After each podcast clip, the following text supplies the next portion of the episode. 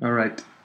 Vai. Che poi Ok, ho, ho cercato di eliminare un po' di superfluo, forse l'avete notato, non so se ho esagerato, nel senso, ma non c'è più il podcast di tecnologia, bla bla bla, eh, eh, scriveteci su Twitter, eccetera, eccetera, cioè, no? Forse è un po' più sobrio. Ma sì, tanto non ci scrivo neanche. Ah, sì. No, no, no. Eh, no, che poi voi in realtà ci scrivono anche, ma voi avete disattivato le notifiche, quindi... Eh, no, più che io è una cosa che, che, mh, anche qui, sempre in tema di disconnessione, tendo a tenere tipo le- la mail di Easy Apple, di Easy Podcast, l'account di, di Twitter di, sul, sul Mac. Ah, Cioè, quando do, do una controllata la do quando sono sul Mac, che, che non ho sempre Lo in tasca come il o classico non ho sempre nello di zaino. lavoro a cui devi andare per Esatto. usarlo. Cioè Eh, devi come ha fatto decidere. Brooks eh, come ha fatto Brooks che nel com- no, al lavoro quando aveva il doppio Brooks? computer perché poi ha abbandonato questa scelta se non sbaglio aveva la Ah. mail di lavoro sul computer di lavoro e la mail personale sul computer personale quindi eh, No, allora, allora, sfattiamo ogni mito, no- non deriva da questo, quasi neanche lo sapeva sta cosa, quindi. n- non ho capito Cioè, ho, ho le- Eh? No, nel senso, mica che poi partono... Perché ormai... No, eh, di- beh, ammettilo cioè, che ormai nel sei la fotocopia Eh. italiana di la traduzione italiana di Eh, sì, nei pensieri e nelle azioni. No, no, a parte questo... No, The, The Travaini Però- Review potresti chiamarlo il sì, mizzega. Le trava. Cosa hai appena detto? Stai scherzando? No, no, perché The Trava Review Diciamo- The Trava Review gli amici mi chiamano Trava, esatto, The Trava Review. bello Ragazzi, è fatta. bello. Aspettate che se, se c'è il dominio libero si vada a Oh, e eh, linuxblank.net faccio io e, E- The Petrucci Fireball. Fireball quindi No, va che Daring Fireball l'ha già preso Luca, ha già detto che... Ah, ok. Ma sì, io sono, diciamo, la sotto... Diego.org e poi scrive Coffee Enthusiast. sì, no, ma io non, non ce lo vedo Diego come Marco. Allora, Non ce lo vedo eh, affatto come, che devo come? Arment Diego. Cioè, Diego è una persona Eh. intelligente, ecco, a differenza di... No, vabbè, no, No, niente no, no, aspetta. Comunque aspetta. io volevo leggerlo in Non- punto... Cosa vuoi dire, Fede? Eh, no, aspetta, Eh. io volevo leggere l'ultimo pezzo del tuo articolo che si chiama Usalo quel dannato cellulare, ma non quando sto Sì, parlando volevo con te. mettere E tu sostituire dannato con scrivendo altre, perso- con altre parole, però mi sono trattenuto. No, ma è stupendo perché mentre lo, legge- lo rileggevo, mentre parlavate, è scritto non regge nemmeno la scusa. Eh, ma i giovani adesso sono abituati così. Io sono abituato a ruttare liberamente in camera mia, non mi faccio problemi. ma lungi da me farlo quando sono attorno ad altre persone e o in luoghi pubblici. A meno che non sia una prestazione da record. Finale Eh, stupendo. Una persona migliore. Ma perché non scrive più fa. spesso? Non scrive- deve scrivere più spesso a quel Petrucci, danna- dannazione. Comunque dicevo, Ah, Godet. mi incuriosisce- stavo... Mi Eh, incuriosisce questa cosa che trovi Marco una persona orribile, come direi io. Mi ha autoscito. No, a, volte scrive, scrive, delle, scrive delle boiate assurde a volte.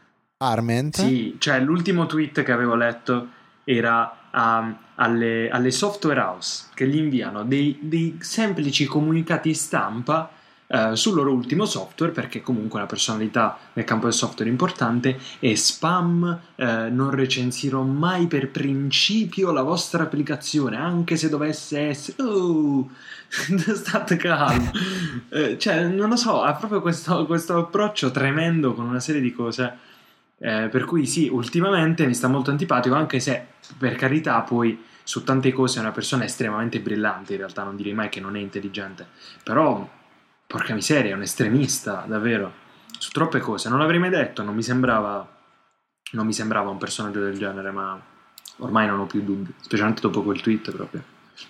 Arrabbiarsi per così poco, poi vabbè, io sono Ma è l'ultima un po' persona che montato, farebbe- dai, questo si sa, no? Cioè, secondo me lui scrive delle cose stupende. A me piacciono sempre i suoi articoli e ha quel modo di fare molto, molto schierato.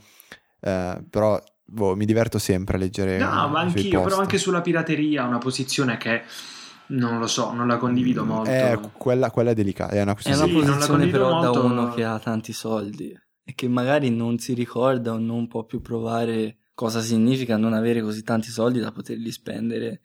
Cioè va bene parlare Anche, di scelta, esatto. ma non puoi parlare di scelta quando non hai la scelta.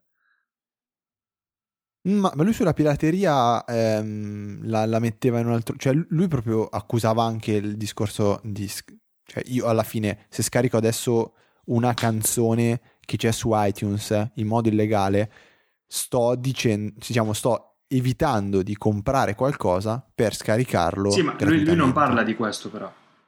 Eh, lui parla anche di questo nel suo ah, articolo. No, vabbè, quell'aspetto non mi interessa onestamente perché la pensiamo tutti allo Cioè, stesso modo. No, lui diceva che è sbagliato, o meglio, è assolutamente una eh, cosa da pirati sbagliate ehm, andare a scaricare qualcosa che non è accessibile.